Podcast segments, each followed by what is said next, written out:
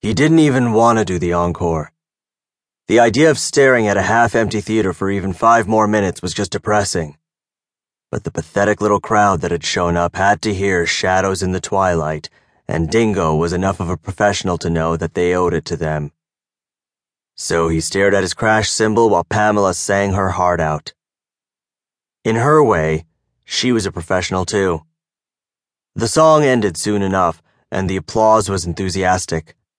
It only sounded pathetic when compared with the sound of a full house applauding.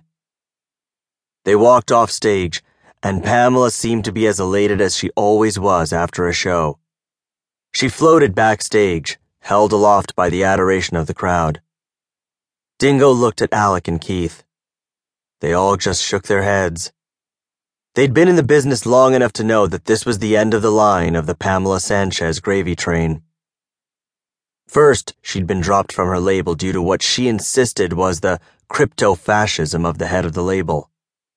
The label stiffed her on distribution of her latest album and made no effort to get it onto the radio, so without the sales and the airplay, the crowds just weren't big enough anymore for her to justify paying them.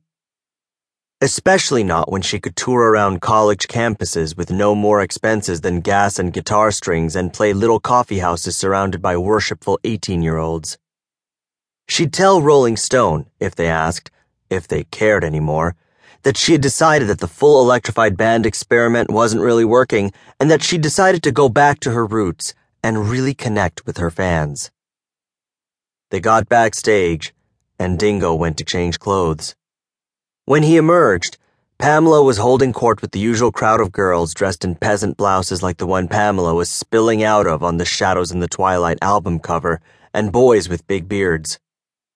After an hour or so of hearing about how far out the show was, how it really blew their minds, man, Pamela would leave with one of the boys and, since this was a special night, last night of the tour and all, probably one of the girls as well. Alec and Keith would take whichever of the unshaven, disappointed girls didn't get to go worship more intimately at the altar of Pamela. Alec, who was English, was particularly bitter about this end of the arrangement. He claimed to have gone to high school with members of Foghat, and he would periodically complain about how he could be shagging groupies far more attractive and less hairy if he'd only gone along when those blokes begged him to join their band. Dingo found Alec tiresome. Actually, this being the end of the tour, he found everyone tiresome. He just wanted to be home. The hotel was only two blocks away, so he decided to walk while everybody else was deciding who'd get to ride the limo back to the hotel. Well, no more limos, Dingo thought. He'd better get used to walking.